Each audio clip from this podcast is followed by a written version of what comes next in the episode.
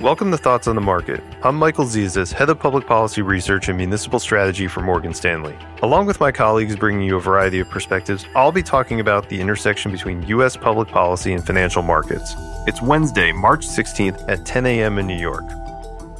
With the conflict in Ukraine ongoing, many investors continue to ask questions about the US and European policy response to the rising price of oil. In particular, many ask if governments will continue down the path of incentivizing clean energy development or pivot to greater exploration of traditional fossil fuels. But as my colleague Stephen Byrd, who heads North America Power Utilities and Clean Energy Research, pointed out in a recent report, this is a false choice, and it's one that many policymakers are likely to reject in favor of embracing an all of the above strategy. It's important to understand that focusing only on traditional energy sources wouldn't solve the problem in the near term. For example, switching on any dormant U.S. oil production facilities would only replace a fraction of the oil that Russia produces, so fresh exploration to ramp up production would be needed, and that could take a few years. The same could be said about natural gas. The US has the spare capacity to backfill what Europe imports from Russia, but Europe mostly doesn't have the facilities to accept liquefied natural gas shipped overseas from America. Germany has announced plans to build two liquefied natural gas terminals, but that could take years to complete.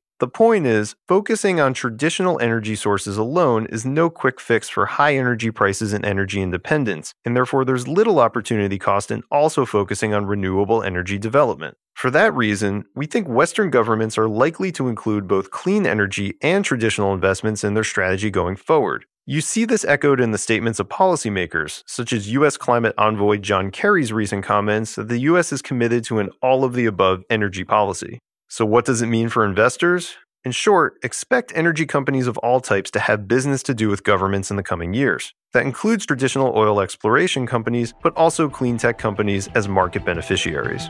Thanks for listening. If you enjoy the show, please share thoughts on the market with a friend or colleague, or leave us a review on Apple Podcasts. It helps more people find the show.